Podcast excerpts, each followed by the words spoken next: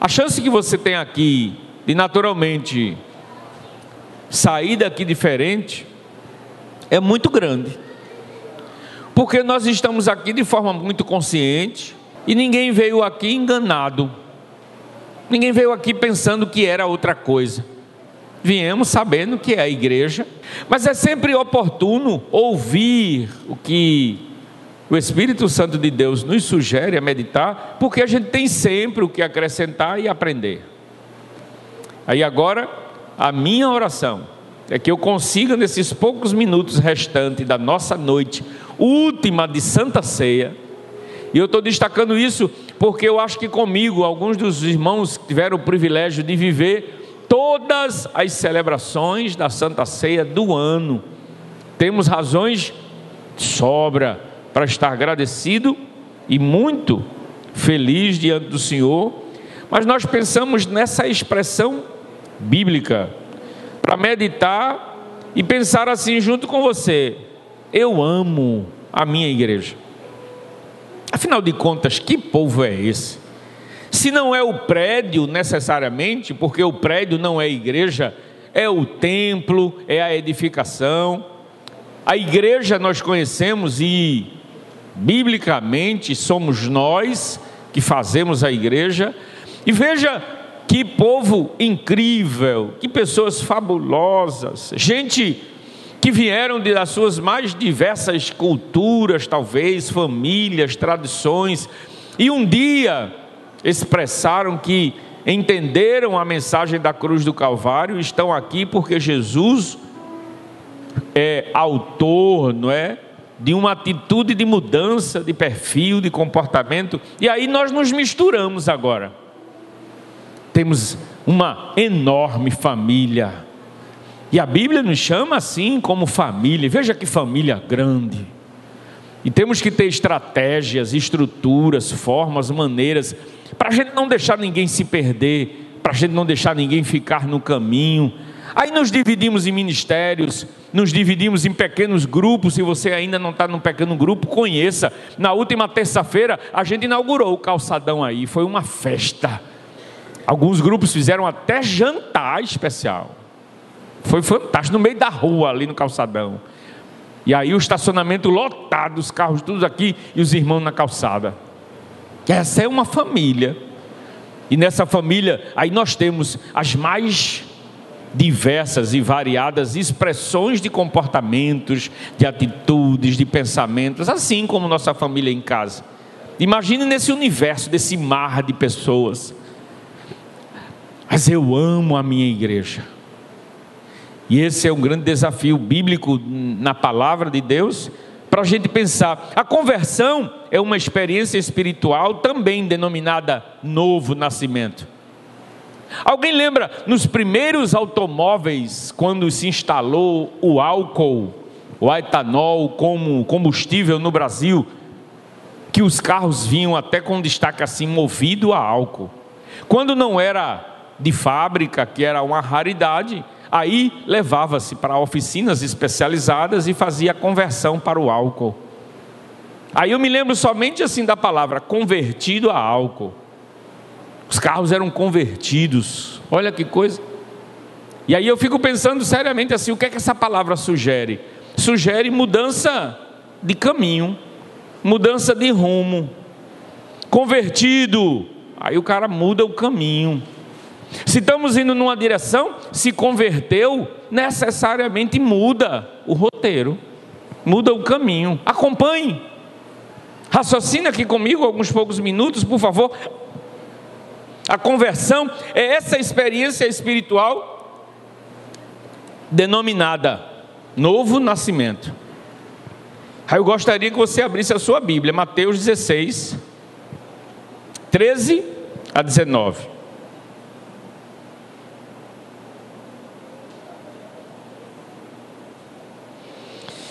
Você lembra dessa, dessa expressão? Eu vou fazer com você essa leitura e daqui a pouco eu vou dar uma dinâmica e uma velocidade aqui na nossa meditação, para que você fique guardado apenas as, as expressões, os sentidos, mas não perca de vista aquilo que a gente quer anunciar para você. Mateus 16. Aí a gente tem essa frase aí, chegando Jesus à região de Cesareia de Filipe, perguntou aos seus discípulos: Quem os homens dizem que o filho do homem é? Como é que está aí na sua tradução? Porque Jesus está perguntando aos seus discípulos: O que é que eles dizem por aí que eu sou? O que é que vocês escutam por aí? Aí, versículo 14: Eles responderam: Alguns dizem que você é João Batista. Outros dizem que você é o profeta Elias. E ainda outros dizem que você é Jeremias. Ou alguns dos profetas, talvez, daquela geração. Versículo 15. Aí vem a pergunta curiosa, proposital e bem objetiva. Tá, os outros dizem. E vocês? O que é que você diz que eu sou? Você já se fez essa pergunta? O que é que as pessoas falam do Evangelho por aí? O que é que as pessoas falam do cristão por aí? O que é que as pessoas falam de Jesus por aí? Tá, o mundo tem seu conceito, as pessoas têm seus pensamentos, as ideias fluem. É interessante saber, conhecer, fazer talvez uma pesquisa. E aí Jesus sentiu o que é que se comentava a respeito deles. Mas a preocupação de Jesus não era o que o mundo achava, o que, é que as pessoas achavam. A preocupação de Jesus era o que os apóstolos achavam. O que é que os apóstolos tinham como conceito de Jesus. O que é que você diria sobre Jesus? Aí Pedro, o Simão, respondeu assim: Tu és o Cristo o Filho do Deus vivo. Opa! Alguém ali deu uma resposta forte e precisa. Esse é aquele mesmo Pedro que vai negar Jesus lá na frente. Mas ali ele disse: Tu és o Cristo, o Filho do Deus vivo. Versículo 17. Aí o texto continua dizendo assim: Respondeu Jesus: Feliz é você, Simão, filho de Jonas. Porque isto não lhe foi revelado por carne ou sangue, mas por meu Pai que está nos céus. Ou seja, isso não foi revelado à toa, isso não foi revelado por você de qualquer forma. Deus está lhe revelando isso. Versículo 18, e eu quero ler até o 19. Aí o 18 diz assim: E eu lhe digo que você é Pedro, e sobre esta pedra edificarei a minha igreja. E as portas do Hades, que é um termo nos originais que tem muito a ver com o inferno, não prevalecerão contra ela, ou seja, não poderão vencê-la. Você teria a resposta de Pedro, porque no versículo final diz assim: Eu lhe darei as chaves do reino dos céus. Viu, Pedro? E o que você ligar na terra terá sido ligado nos céus. E o que você desligar na terra terá sido desligado nos céus. Você não está aqui por acaso essa noite. Meus irmãos da congregação em Vila Sotávio, vocês não vieram aqui por acaso. Louvo a Deus e agradeço a Deus porque Carlos Alexandre conseguiu não é, desafiar vocês, vocês abraçaram a ideia, fizeram esse esforço, esse sacrifício e estão aqui para, acho que, participar desse momento fantástico conosco, juntamente com todos os demais outros irmãos, alguns outros de outras igrejas, você que está aí junto conosco, você não está aqui por acaso e você vai sair daqui levando uma linda mensagem de Deus para a sua vida, porque você vai sair daqui amando ainda mais a sua igreja. Jesus então ensina Pedro, que bom, a sua resposta foi fantástica. E agora nós vamos aproveitar essa sua resposta, porque Pedro, eu vou lhe dar autoridade. A conversão é uma mudança de atitude e de comportamento, porque Jesus disse lá em João 3,3: Na verdade, na verdade te digo que aquilo que não nascer de novo não pode ver o reino de Deus. A conversão é essa mudança. Assim como um bebê que não tem condições de sobreviver sozinho, precisa de uma família, de um aconchego, de um abraço, dos cuidados, do asseio, da limpeza, da alimentação. O também recém-convertido necessita de gente, de pessoas para ser acolhido. E suas primeiras experiências na vida cristã e na sua caminhada, ter orientação, ter ajuda. Porque fica, às vezes, perdido. Aceitei Jesus e agora? O que é que acontece na minha vida? Os estudiosos e pesquisadores do evangelho e de plantação de igreja dizem que aquele que se converte tem entre 48 horas a 72 horas para decidir se permanece ou se pula fora. É nesse período que é bem interessante o apoio, o abraço. Aquilo que a gente pode estar junto e dizer: você não está só. A igreja então se torna essa família e é aquela instituição que acolhe, que abraça. Efésios, Paulo nos diz assim: já não sois estrangeiros nem forasteiros, mas concidadãos dos santos e da família de Deus. Diga comigo, eu sou da família de Deus. Agora diga isso com convicção e comece a viver essa experiência, porque você não está sozinho. Embora cada um de nós tenha a sua experiência pessoal, e essa experiência pessoal é que vai fazer toda a diferença de constância, de perseverança, de permanência, de atitude, de comportamento. Aí eu quero, eu acho que só, só sugerir a você pensar nessas expressões de Jesus para com Pedro. O que é que os outros dizem a meu respeito? Tá, dizem isso, tudo bem. Agora, o que é que você diz? Aí você começa a pensar aqui agora já comigo, tá? Que definição, que conceito eu tenho de Jesus? Porque enquanto eu estou na massa, na multidão, em todo mundo, aí eu canto, eu participo, eu louvo a Deus. Mas quando eu estou no isolamento de uma situação completamente diferente, aonde eu sou então questionado, talvez interposto dentro de uma situação que precise revelar caráter, perfil, comportamento, aí eu vou expressar o que para um mundo que tem conceitos dos mais variados de Jesus. Tá. E para você, quem sou eu? Pergunta Jesus. Ele nos mandou fazer discípulo, isso exige relacionamentos. Jesus estabeleceu um princípio batismal que ele mesmo experimentou, isso tudo a igreja promove. Essas experiências vão se tornando entre nós uma construção de valores, onde nós vamos cada vez mais tomando e percebendo o significado e valorizando ainda mais essas experiências, porque eu vou percebendo que eu preciso do outro. Aí eu quero trazer você agora para uma conjuntura final das nossas palavras e meditar assim junto com você. Olha só. Pensar no que diz respeito realmente à nossa vida, a nossa permanência. Cristianismo e igreja.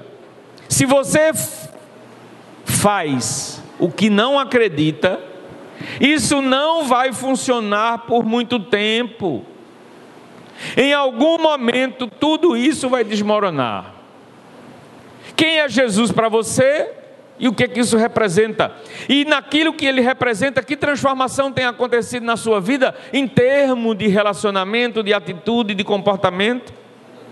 Jesus nos ensina que a pessoa mais importante é aquela que está na nossa frente naquele momento.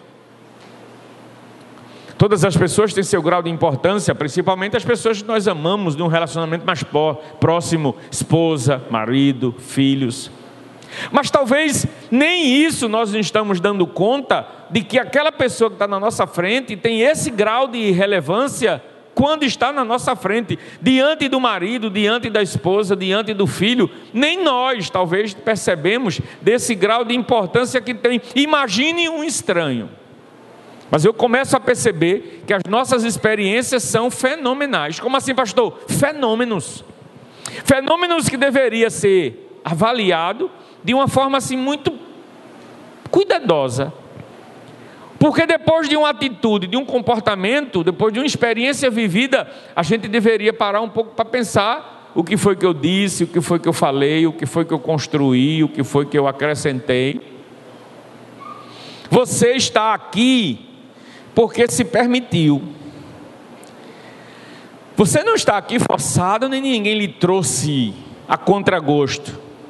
E Deus está considerando muito isso, porque é nessa sua permissão que há uma chance espiritual fantástica de uma reflexão. O meu, meu, o meu maior desafio aqui agora, ministrando essa palavra, como pastor, é que em algum momento algo toque você na sua alma para você sair daqui diferente de como você entrou, nem que seja com uma frase, com uma expressão, com um versículo bíblico, com qualquer coisa que possa fazer algum, alguma mudança. Porque a gente entrar e sair do mesmo jeito nunca vai acontecer. O que pode acontecer é a gente escolher se quer mudar alguma coisa ou não. Mas a cada minuto que passa e a cada experiência que eu tenho, eu estou vivendo um acréscimo. Um acréscimo de informações, um acréscimo de experiências, um acréscimo de bagagem, um acréscimo de alguma coisa. O que é que eu vou fazer com esses acréscimos? É uma decisão e aí é uma escolha. Nada dá. Nada dá certo se a gente perder de vista realmente eu acho que os princípios que a gente tem como norteadores da fé em Jesus, se é que a gente diz que o conhece. Porque não dá para ser cristão sem outra alma humana. Não existe cristianismo no isolamento de uma experiência egoística e distante. Você tem uma conexão com as pessoas que estão ao seu lado. Você já viu uma aranha tecer a sua teia?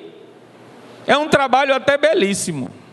Ela vai construindo assim a sua teia, montando, e aí aquilo é como se fosse um link. Você está conectado necessariamente a uma infinidade de pessoas. Você não existe sozinho, você não está sozinho na vida, você não é único, você tem muitas pessoas ligadas a você de forma mais direta, de forma menos direta. A capacidade de sentir o outro da melhor maneira possível é de um grandes desafios da nossa geração, nessa geração da velocidade, como também do cristianismo. Todo todo acontecimento na vida deveria ter, talvez, essa significação de um fenômeno para ser analisado, estudado, percebido, mas a, a nossa caminhada e a nossa vida está sendo passada como se, olha só, a beleza da vida, por mais incrível que pareça, não é o extraordinário que acontece, não é algo fora do comum não é um milagre mirabolante que acontece. O extraordinário não deveria, talvez, ser para nós o mais importante. O mais importante para nós deveria ser aquilo que acontece todos os dias e a gente nem liga. O pôr do sol está diante de nós todos os dias. Sabe aquelas coisas mínimas que acontecem na sua vida diariamente? A presença dos filhos, o abraço que não foi dado, a alimentação diária. Nós estamos vivendo numa geração onde não estamos curtindo aquilo que tem de mais oportuno, que é o beijo, o abraço, o cumprimento, a valorização da vida humana. De que adianta mais de 180 milhões de herança deixada por Augusto Liberato? Para ele, mais nada. Esperamos que a família aproveite e aproveite bem a construção de um patrimônio de forma honrosa, trabalhando, fazendo o seu sucesso. Mas a Bíblia tem uma sabedoria tão profunda e transcendental que a gente não percebe que a vida está fugindo da nossa mão como água, muitas vezes. E a gente fica imaginando somente a valorização daquilo que é sobrenatural, daquilo que é fantástico, quando de repente algo está em nós tão próximo e todos os dias. O nascer do sol, o pôr do sol, ouvir uma música, sair para tomar um sorvete. Nós queremos dizer isso a você que a igreja está aqui para ensinar, para trazer para nós algo muito belo, fantástico, que é a valorização da vida. Olha só, eu quero encerrar chamando você para uma reflexão muito profunda. Você tem noção daí do tamanho dessa árvore? Essa é uma sequoia gigante. É abundantemente encontrada nos bosques, nas encostas ocidentais da Serra Nevada, na Califórnia, nos Estados Unidos. Não sei se daí dos irmãos da metade para o final, e os irmãos que estão no final podem até olhar meu retorno de projeção ali para conferir. A pessoa, acho que é uma mulher que está aqui no pé dessa árvore, fica bem miudinha. Essa árvore é de uma altura, irmãos, fantástica. Mas sabe o que é que nós somos somente observadores da copa das árvores, da beleza do seu tamanho, do arborizado junto com todas as demais nesse mesmo porte. Nós nos prendemos àquilo que o nosso olho enxerga. Mas sabe o que é mais fundamental e próprio de uma sequoia gigante dessa? Não somente seu tronco, estrutura e altura, com folhas frondosas e belíssimas, mas é muito pouco provável que alguém observe o sofrimento da raiz e a força para adentrar terra a fundo para poder dar sustentação, alicerce e resistência a uma árvore dessa crescer desse tamanho. Mas as raízes não estão à mostra, as raízes não estão vistas. Sabe que existe dentro de você muito, mas muito, de alguma coisa fenomenal, extraordinário, divino de Deus na sua vida. E aquilo que está por fora é o mínimo do que pode ser apresentado, porque assim como uma árvore dessa, que a gente não vê a raiz nem a profundidade desta árvore com esse, com esse, com essa raiz. E não faz muito tempo eu ouvi de um especialista, olha, se você poda a copa, a árvore não cresce. Se a árvore não cresce, ela sente que não precisa aprofundar suas raízes. E aí ela se mantém com as raízes mínimas, porque o tamanho dela é suficiente ali para dar sustentação. Mas se você não poudar, ela vai crescer. A tendência do caule necessariamente a dar a movimentação de que precisa de força, e ela naturalmente, sem ninguém mandar, sem ninguém forçar, sem nenhum treinamento, ela vai aprofundando as suas raízes para que haja crescimento e ela não tenha risco de tombo. Eu amo a minha igreja porque aqui nós temos a grande oportunidade de aprofundar nossas raízes, de buscar aquilo que é mais lindo e profundo do conhecimento bíblico, que nos revela aquilo que é mais fantástico de Deus para valorizar todas as coisas, mais mínimas que seja, até de um convite de um neto para vir à igreja e poder dizer: Eu vou porque você me convidou. Que essa noite encerre um culto como este, ministrando ao seu coração uma palavra, sabe, daquelas, esse lugar, construído por nós, precisa ser depois da sua casa, o melhor lugar para você estar. E por que a minha casa, pastor? Porque a sua casa precisa ser um pedacinho do céu. E se Jesus está na sua casa, você vai trazer um pedacinho do céu para a sua igreja. Para a gente viver o melhor de Deus nesse lugar.